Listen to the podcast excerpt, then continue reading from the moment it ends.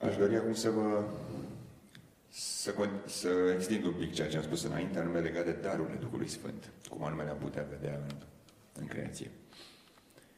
Um, știți foarte bine că la potop, după potop, s-a văzut prima dată curcubeul.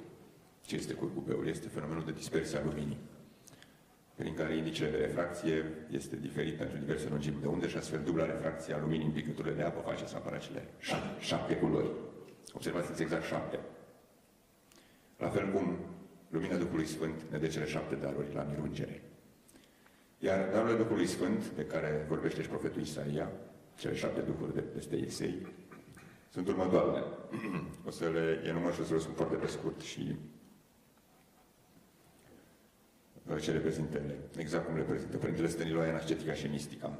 Anume darul temerii, prin care omul începe să ferească de răul, darul tăriei, prin care voiește și începe facerea de bine, darul sfatului, prin care deprinde încetul cu încetul discernământul, darul științei, prin care știe să facă binele, darul cunoștinței, pe care vede rațiunea ascunsă a virtuții, darul înțelegerii, prin care se identifică cu virtutea și, în final, darul înțelepciunii, anume unirea cu Hristos.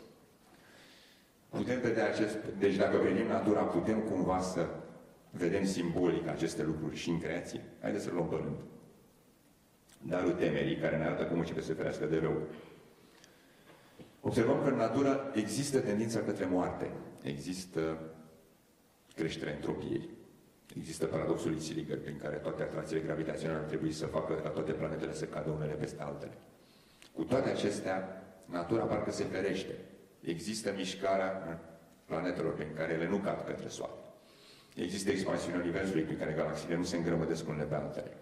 Există sistemele vii care au entropie minimă sau fac un fel, uh, fac un fel de circuit de entropie în, în, în sistemele deschise. Prin urmare, natura cumva se teme și ea de rău, ca să zic așa în ghilimele. Deci aici s-ar vedea, dacă veți, simbolic primul dar al Duhului Sfânt.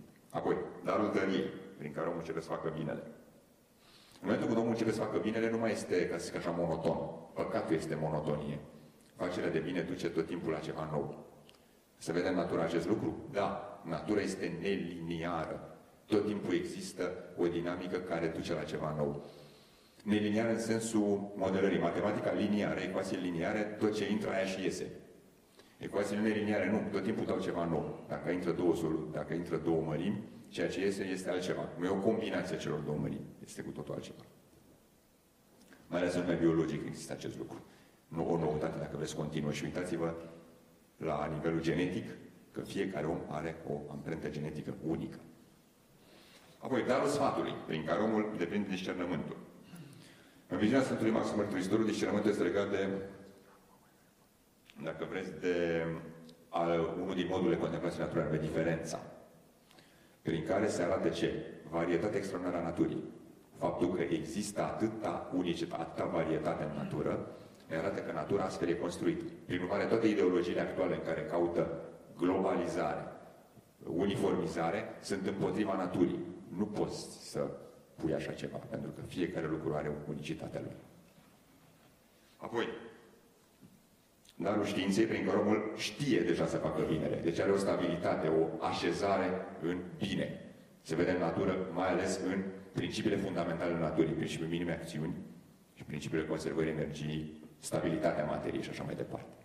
Principiul minime acțiuni este fundamental la toate nivelele, începând de la mișcarea unei pietre până la nivelul particulelor elementare și stringurilor.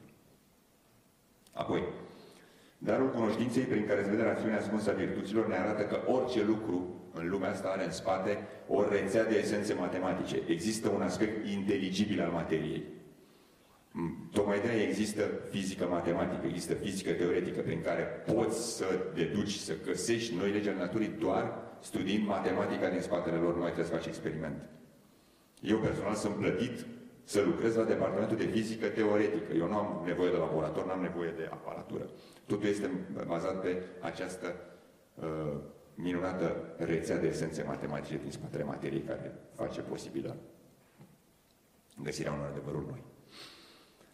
Apoi, darul înțelegerii, identificarea omului cu rațiunea virtuții. Asta este foarte interesant. Părintele Seriloane spune că la fiecare nivel de cunoaștere, natura se vede rațional. Anume, în vremuri, în vremea antichității, toată lumea era convins că Pământul stă, Soarele se învârte și planetele cumva se mișcă pe niște epicicle. Era foarte precis sistemul pentru nivelul lor. Era foarte rațional și corect. Apoi a venit Copernic și a spus că nu. Ci Soarele stă și planetele se mișcă pe cercuri. Iar era foarte rațional și corect. Și se potrivea cu experimentul. După aia a venit Kepler și a spus nu. Soarele stă în centru, dar planetele se mișcă pe niște elipse mai complicat și nu e nu, nu, nu, nu pe cercuri și nu sunt la distanțe egale. Și iar era foarte corect. Și în final vine Einstein și spune că nu există nicio atracție între planetă și Soare, ci de fapt se curbează spațiu-timp. Astfel încât planetele se mișcă pe geodezică datorită curburii spațiu-timp. Și din nou este foarte corect. Observați că la fiecare nivel descrierea științifică este corectă. Părintele Senule spune că asta este fascinant la natură și asta arată că în spatele ei e ceva suprarațional, care face ca la fiecare nivel să fie rațională dar ea de fapt în spate este suprarațională și arată ce? Arată libertatea. Arată ceva mult peste rațiune ci și peste cauzalitate și legile libertății și ale iubirii. Și în final darul înțelepciunii prin care omul se identifică cu Hristos, în natură îl vedem exact prin întrupare. Taina Rândul de Dumnezeu la începutul veacurilor, prin care se unifică creatul cu necreatul, care este un mister extraordinar. De aceea se spune, ridicați căpetenii porțile voastre cele vechi, și va intra împăratul slavei, spune psalm. Cine este acest împăratul slavei? Până și îngerii au fost minunați de acest, de, de întruparea lui Dumnezeu. Deci observați cum, până la urmă, și darurile Duhului Sfânt, ele cumva se văd într-un fel în materie. Și noi de aici trebuie să, să și învățăm. Deci dacă vreți, asta este și o școală virtuții. În momentul în care văd că natura se ferește de rău, trebuie și eu să mă feresc de rău, trebuie să urăsc păcatul până la sânge în sens existențial. În momentul când văd că natura este neliniară și eu trebuie să ies din monotonie și să încerc să am o viață în care există creativitate și bucurie și, și bine. În momentul în care văd esența, de, uh, esența matematică din spatele, din spatele naturii, și eu trebuie să mă gândesc la aspectul inteligibil al virtuților și să-mi dau seama ce spune și Psalmul 118, la tot lucrul am văzut sfârșit, dar porunca ta, Doamne, este fără de sfârșit pentru că în spatele fiecărui virtute este ceva extraordinar. La fel, toată această ierarhizare a naturii mi arată că orice om, indiferent de nivelul lui intelectual sau moral, fiecare om are legătură unică cu Dumnezeu. Prin acest lucru ne arată că natura reprezintă atât o imagine a Duhului Duhului Sfânt, cât și o școală a virtuții pentru noi. Mulțumesc!